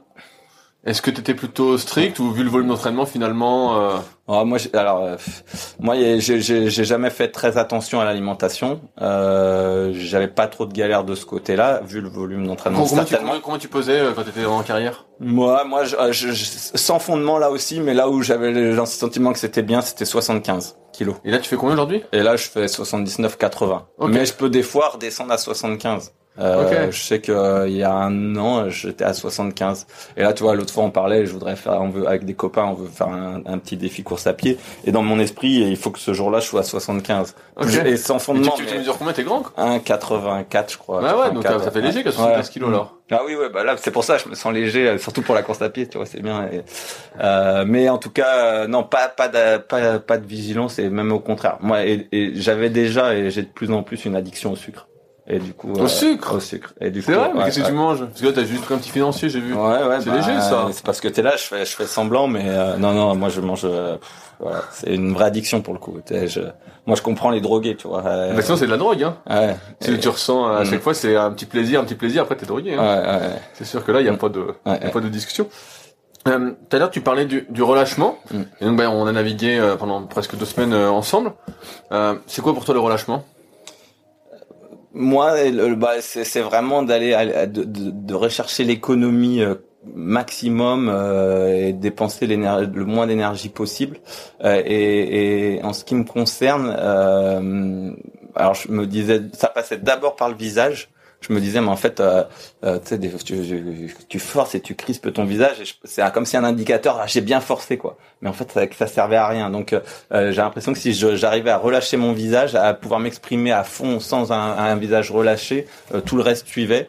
Moi c'était un peu mon truc. Et dans l'idée de dire de l'extérieur il faut que les gens pensent que je, je force pas. C'est facile et que même si euh, et, et, et, que du coup ce gain d'énergie sans doute même si c'est pas c'est difficilement palpable hein, pour moi j'étais pas en train de me dire tiens là tiens je viens de gagner euh, ça d'énergie ça d'énergie. Mais j'avais le sentiment que ouais je pouvais durer un peu plus longtemps quoi tu vois. Euh, et aussi euh, bah finalement se dire je vais vite en et c'est facile facile je, je m'entends mais c'est des fois presque l'indicateur de c'est dur c'était juste mon visage hyper crispé. Et que au final euh, non euh, euh, bah, ça pouvait quasiment des fois j'avais presque l'impression c'était le cas là en 2010 de faire des, des classiques et de finir et que ça avait été facile. Je- je- L'investissement, il était là, et je sais pas comment le dire. Hein, je- j'avais pas glandé. vraiment super fatigué à la Je fin. pouvais quoi. pas faire, j'avais pas pouvais pas aller plus vite, je mais pouvais sans doute pas aller beaucoup plus vite ou euh, mais euh, mais en tout cas euh, c'était pas la déchire débile j'ai envie de dire aussi de dire ah, là il faut qu'à dès le début euh, les dents serrées et puis euh, les, les yeux euh, et puis euh, voilà et qu'en fait non c'est en permanence faut que ce soit facile faut que euh, tout soit détendu détendu et que du coup en effet le, le résultat c'est que ça, ça me paraissait facile Mais t'es détendu, mais en même temps, quand je te vois, et comme on a fait un peu de cadeau, je vois que tu pousses à fond sur le pied, tu pousses, tu pousses à fond sur le pied. ouais Donc t'es pas si détendu. oui oui bah Si tu vois ce que je veux dire. Ouais, euh, je, je- je peux voir. En tout cas, bah déjà, il y a aussi une nuance entre ce que je pouvais faire à l'époque et ce que je fais maintenant. Je- C'est beaucoup moins maintenant. C'est vraiment la- l'idée aussi euh, du plaisir ultime mais maximum, tu vois. euh, et donc, euh, donc euh, tout ce qui peut m'apparaître comme contrainte, je vais peut-être essayer de le gommer, tu vois. Donc, euh, et puis je suis pas dans la recherche, je suis pas euh, voilà, aujourd'hui. Après, euh, et aussi dans pas mal de questions que tu me poses, moi, il y a euh, je- il y a bien la différence entre ce vers quoi je tends et la réalité des choses. Tu, tu me parlais de la main. Je te Oui, dis- on parlait de la main je veux dire vers quoi je tends. mais si ça se trouve, t'es largement capable par n'importe quelle analyse de me prouver que ce que je dis, c'est pas ce que je fais. Mais en tout cas, je, je tends à ça. Comme par exemple, je, je tends à dire je veux relâcher mon visage, mais si ça se trouve, je vais voir une vidéo et mon visage, il est pas relâché. Mais en tout cas, dans l'idée, j'ai tendu vers ça. Donc je me dis voilà, c'est un bout de chemin. Même si, euh, si demain on me prouve que euh, par euh, des moyens scientifiques ou autres ou visuels que euh, c'était pas ça, j'aurais pas de mal à le croire. Tu sais, comme tu, la main, est-ce que je pousse, est-ce que je retiens, ou le pied, est-ce que, voilà. En tout cas, je, je, je- dans mon esprit, je tends vers ça, donc euh, Dans, dans ton esprit, c'est quoi alors, la- ta technique euh, idéale? Ouais. c'est ce que tu. Moi, je, je- je- ça passe beaucoup par les jambes, par la- la- le timing entre le moment où la pagaie elle est dans l'eau et le moment où, la- où je vais mettre euh, une pression sur le cale-pied. Parce que tu, tu me parlais d'une différence, tu sais, euh, dans les premiers jours, entre pousser sur le cale-pied et Ouais. j'ai plus le terme exact. Ouais, sais- moi je, je, je- ça m'a beaucoup parlé et du coup je, je- je reste toujours dans, entre pousser sur le cale-pied et pousser le cale-pied. Voilà, moi c'est mon truc, c'est voilà, ça m'a parlé à moi, euh, mais c'est que euh, entre si pour moi quand si je me dis il faut que je pousse sur le cale-pied, ça veut dire que moi je vais partir derrière, alors que si je pousse le cale-pied, ça veut dire que je vais vers l'avant. C'était un peu cette idée-là, et donc d'avoir ça à l'esprit, ben pareil, hein, tu vois sans doute que tu peux me montrer, euh, tu vas me dire regarde les forces que tu exerces, et ben non t'as bien poussé sur le cale-pied, mais au moins dans ma visualisation et dans mon esprit, je pousse le cale-pied, donc j'amène tout vers l'avant, vers la ligne d'arrivée si tu veux quoi. Et, et donc ça c'est les jambes, ce travail de jambes et de timing d'être bien euh, dans le bon timing de, de pour que tout s'enclenche en même temps et de la prolongation de de de de, de, de cette poussée vers l'avant euh, c'était un élément important quoi. Après bah tu vois le relâchement ça parce que ça ça m'a marqué donc forcément c'est quelque chose que je garde. Et après bah nous euh, beaucoup moins sur la fin mais quand j'étais à Poitiers et tout c'était des heures et des heures de, de vidéos d'analyse vidéo de technique. Donc euh, bah, le positionnement des mains et tout euh, maintenant j'y réfléchis plus, plus souvent, mais euh, c'est quelque chose qui a été travaillé, qui a été travaillé, euh, la tenue de la main sup, euh, rentrer dans l'eau, etc. voilà. Et aujourd'hui, c'est ancré parce que quand je te pose la question sur l'autre, tu me dis bah j'y pense plus. Et j'ai l'impression que c'est fixe, ton jeu, ça Ouais. toujours le même. Oui, oui, en tout cas, je sais pas s'il est bon, mais en tout cas, il est, il est ancré. Et ouais, c'est sûr que tu vois, moi, à chaque fois que je vais checker pour quelques points techniques, ma main, elle fait toujours la même chose. Il y a pas, j'ai pas le sentiment que ça évolue. euh, voilà. Peut-être avec la fatigue des fois, mais, voilà. non. Ah, Avec quoi tu navigues euh, aujourd'hui? Ouais, je navigue euh, euh, avec un bateau du club, là, un Vajda. L'autre fois, tu m'as demandé le modèle. un infusion Un infusion. voilà, tu vois, je sais même Il est pas. au point marathon? Euh, non, il est un peu léger, donc c'est pour ça. il est un petit peu léger, mais poids vitesse plutôt, mais avec un, tu vois, pour être au poids vitesse, il doit falloir rajouter 2 kilos dedans. Ok, donc c'est un handicap bon, 10 voilà. quoi. Il est Donc du deux. coup là maintenant tu vois j'enlève plus les poignets limite euh, comme ça ça je gagne du temps je, je laisse la pompe elle, est- elle est pas sur le calpier mais elle est derrière le calpier donc j'ai quasiment plus de poids à rajouter euh, pour recourir en vitesse Euh, et voilà et en pagaie euh, moi quand je ramais à la fin en descente euh, j'avais eu des pagaies avec euh, avec un tchèque euh, des ZBS la ZBS Sport. Il m'avait donné avec c'était la même forme. Et du coup il y avait ça démarrait à XS jusqu'à XL quoi. XS euh, ou non peut-être S M L XL voilà c'est ça. Et du coup je reste là-dessus je sais pas là C'est voilà laquelle que tu prends alors? C'est la M, la L, la XL ah, j'ai évolué. à l'époque, à l'époque dans mon, dans mon idée, à l'époque ça fait ça fait longtemps. hein, donc quand je dis à l'époque, euh, en gros, euh, si tu veux S, c'était pour la classique descente, euh, M pour le sprint descente, L pour le mono euh, course en ligne et XL euh, Et en fait, j'ai tout descendu d'un cran. Donc la XL, elle est démontée, rangée, elle servira plus. Et la M, euh, la L, je vais l'utiliser en équipage. La M en, en qui a une course en ligne et puis euh, la, la S euh, en descente quoi. Ok. Voilà. Mais j'ai vu, ça ressemble à une forme, euh, pour ceux qui, qui voient, à une forme de bêta. Une bêta Rio un peu. Ouais, ouais, je saurais pas te dire la forme, je connais pas les autres euh, les autres modèles, mais oui, oui, je vois bien que Mais je vois que t'as pas chez les Gentex, chez les Gentex, ça se rapproche de, de, de certaines formes Gentex, ouais. Ouais, ouais, et euh, pareil, en quelle, quelle longueur tu mets? J'ai l'impression que c'est- court aussi, j'ai l'impression que t'as pas grand chose. Ouais, ben là, là, je, je, je serais tenté de te dire, euh, je pense avoir, ça baisse aussi, tu vois ça. Au début, je pense que elle était écartée de 3-4 cm et là, je suis plus qu'à 1. Donc, euh, je dois me situer entre aux alentours de 2,16 peut-être. Ok, ouais, c'est encore Faudrait, assez grand. faudrait que je mesure, tu vois, pour pouvoir avoir une réponse. Mais j'ai l'impression que je serais plutôt à 2,16. Mais peut-être je peux être surpris. Tu me dis 2,14, je te crois. Ouais, ouais, ouais, elle me paraît petite. Euh, On tu vois, moi, moi, je suis en 2,17 dans mon surski. Ouais. J'ai l'impression que t'as quand même beaucoup moins. on mais, euh, mesurera, on mesurera. Non, mais tu, vois, si le maître il me dit 2,14, euh, je le crois. Euh, mais dans mon esprit, c'est 2,16, tu vois. Non. au- au- Aujourd'hui, l'objectif pour toi, alors, c'est de développer le club? C'est ça la, la suite? Ouais, bah maintenant c'est mon travail, euh, mais oui, oui, forcément il y a un attachement hein, euh, par par par le, le, le- le lancement de ce club et c'est de le, le développer. Euh, après, qu'est-ce qu'on entend par développer Voilà, voilà, Tu vois, euh, euh, certes à la base euh, le projet c'était aussi euh, beaucoup axé compétition, alors accueillir des compétitions, des stages, former des jeunes à la compète, c'est toujours le cas.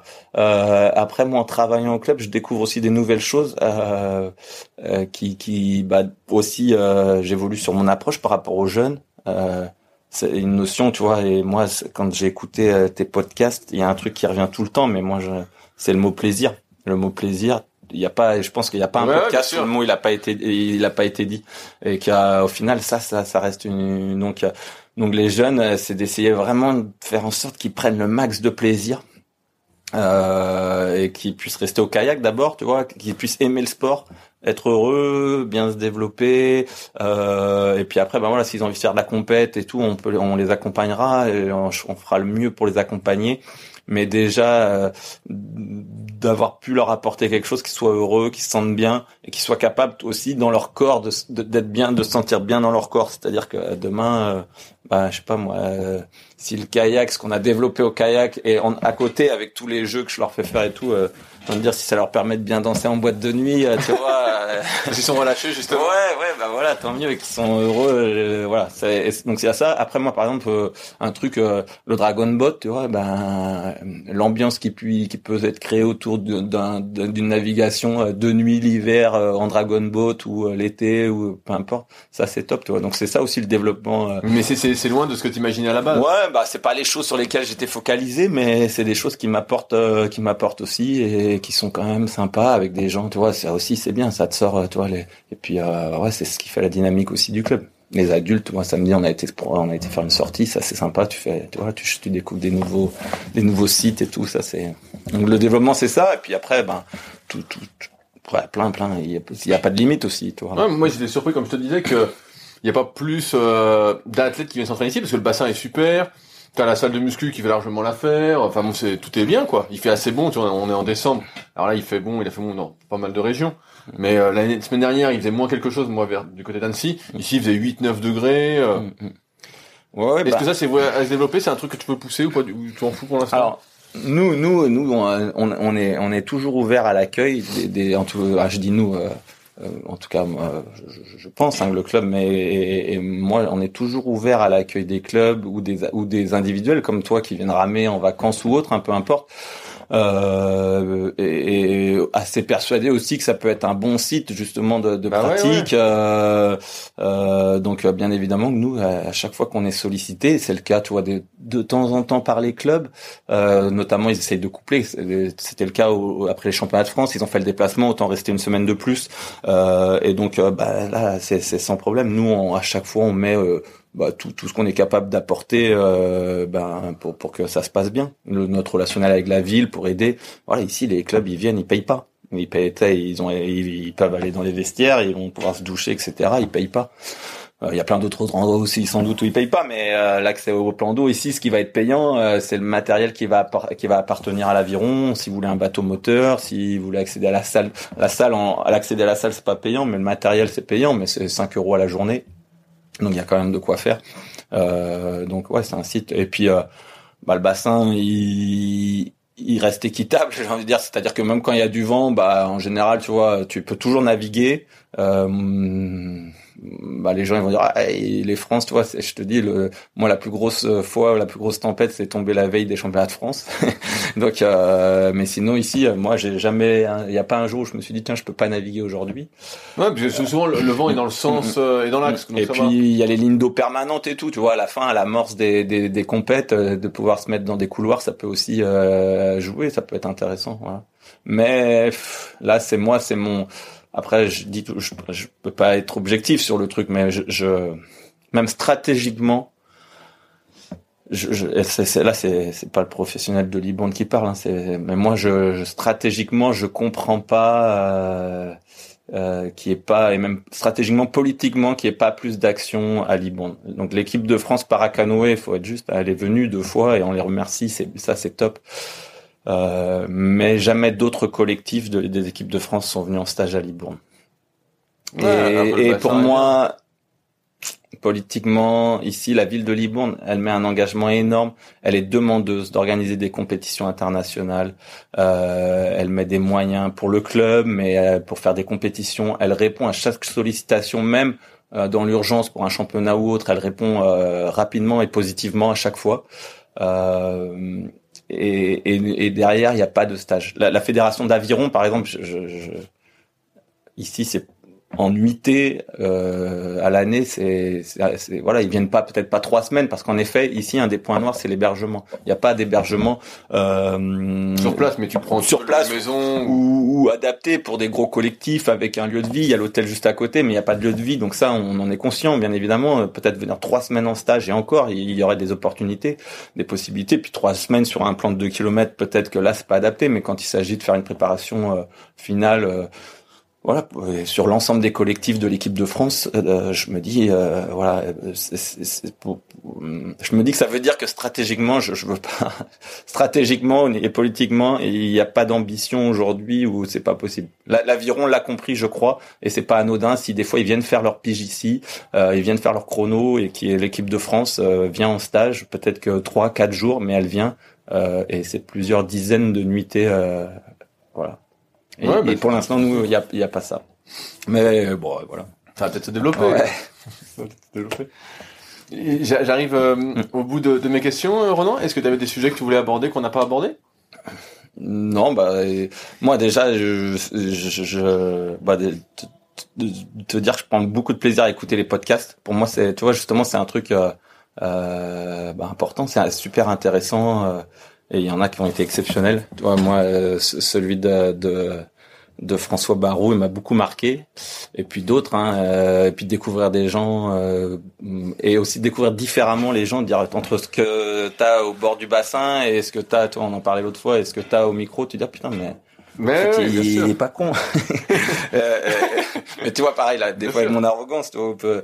et euh, mais euh, voilà. Après, non, sur les sujets, euh, voilà, te dire que moi, je pense que c'est important et il faut, faut, que les jeunes ils écoutent, faut que les bah, jeunes. Ouais, je pense que les jeunes écoutent pas trop, mais les anciens, je vois, ils écoutent, bah, ceux de notre âge et plus, ils écoutent parce que mm. c'est quand même des sacrées histoires. Mm, mm. Ouais, et puis tu, alors bah après, tu, tu faut tout remettre dans les contextes et dans les dans les périodes, bien évidemment. Quand François il raconte qu'il prépare les jeux en allant en boîte de nuit pour le décalage décalage horaire, tu vois, c'est dit, euh, ah, mais bon, ça fait, mais, mais en tout cas, cette folie aussi, tu vois, euh, peut-être euh, ça peut apporter de dire ils étaient complètement barjots et maintenant être fou d'une autre manière à notre époque mais mais de se dire ouais il faut qu'aussi on soit fou quoi peut-être.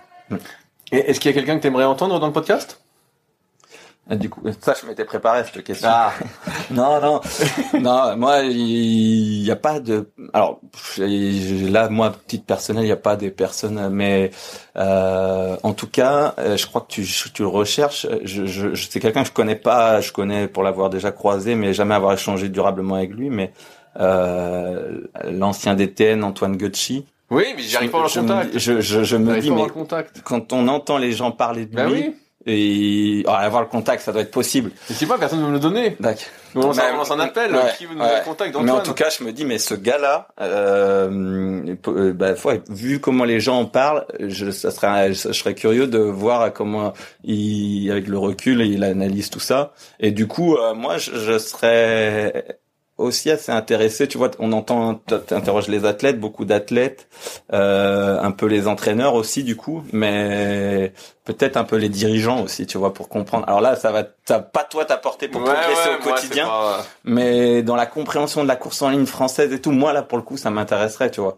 Et même au plus haut niveau, le président de la fédération, le DTN actuel, qui puisse expliquer euh, les stratégies, euh, et comment elles sont mises en place, les moyens, etc. Euh, le président de la commission nationale. Euh, Non, en fait, ce que j'aime tu bien en interviewant les athlètes et entraîneurs, Mm. parce qu'il y a à l'antenne, qui est quand même assez libre, et hors antenne, c'est que ça se livre assez facilement. Ouais. J'ai plus peur que les dirigeants Ouais. fassent la, la langue, tu vois, de la, la politique, quoi, de la langue de Bah bois. alors il faut aller chercher comme Antoine et mais il faut euh, Gucci, il faut aller chercher les gars qui sont plus en poste et en fonction Voilà. mais, mais de comprendre tu vois ce qu'ils ont fait. Et après en athlète euh, bah là c'est plus descendre le course en ligne, c'est vrai que t'as t'as déjà commencé à ça commence à envoyer euh, vu peut-être à une, pas loin de la centaine, tu vois. Mais euh, ouais, des gars aussi comme euh, qui sont moins connus, qui ont disparu aussi, des gars comme Loïc Vinissal, qui ont quand même réussi à être champion du monde, qui avec des profils particuliers. Euh, ou euh, un gars pareil qu'on n'entend plus, mais moi qui étais euh, en descente, c'est euh, un gars qui s'appelle Rudy Gérard. Donc tu vois, Ok. ça, ça peut être. euh, Ah, il allait vite, lui, c'est sûr. Ouais, ouais, il était fort, il était. Non, bah justement, lui, il avait une, une- il- ouais, je sais pas, un peu, c'était un chat, vois, en vive, il était facile, c'était, euh, et donc, euh, donc il, ouais, c'est mais bon, il est plus beaucoup, co- plus connu ou connu en descente, tu vois, parce que lui, il a pas fait, il a, tu sais, il a gagné l'Ardèche en K2, des choses comme ça, il était capable de faire ça avec Arnaud, je crois, avec Arnaud Ibois et tout, mais, mais euh, ouais, c'était des gars forts et posés, tranquilles, euh, donc ça, c'était cool. Donc voilà. Et, et bah, ça marche. Renan, donc si on veut te contacter, il on contacte le club de Libourne, c'est ça? Ouais, club de Libourne, Facebook, Sur Messenger euh, aussi, tu veux que vite Messenger, j'essaye de, si je peux, je réponds. Ah, si je peux, je peux. Tout le, le truc, c'est que des fois, je, je, je, le place comme ça. Des fois, je vois et je dis, faut que je réponde et après, je passe à autre chose et c'est seulement plus longtemps après Ouais, ouais, où, que- putain, j'ai pas répondu. Mais voilà, ouais, je pense que si on veut me joindre, on saura le faire. Pas de souci. Ok, et bah cool. Et ben merci à toi pour euh, ton temps et euh, la prochaine, il faut que tu t'entraînes, hein, parce que je vais revenir un peu plus fort. hein. Ouais, ouais, bah, ouais. Je, je, je- j'ai vu que j'avais encore un petit Ouais, peu de t'as un peu marge. de marge J'ai un peu de marge. euh, je- je- Mais bon, tu vas vieillir, tu vieillis et euh, comme t'es beaucoup plus vieux que moi, bon bah à un moment tu vas décliner vite. Ouais, hein.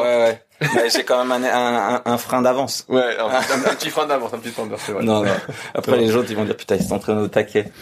Ouais, ouais. Non, non. Bon, en tout cas, merci à toi, merci. Allez, salut à tous. Ciao. Si vous êtes encore là, c'est que l'épisode vous a plu.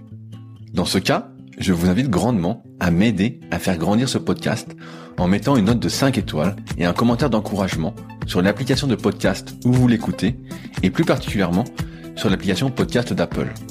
Cela m'aidera d'autant plus à accueillir les meilleurs kayakistes français grâce à la crédibilité que vous me donnerez. Enfin, vous pouvez retrouver la retranscription écrite de cet échange sur www.secretdukayak.org. En attendant, laissez glisser et à la semaine prochaine.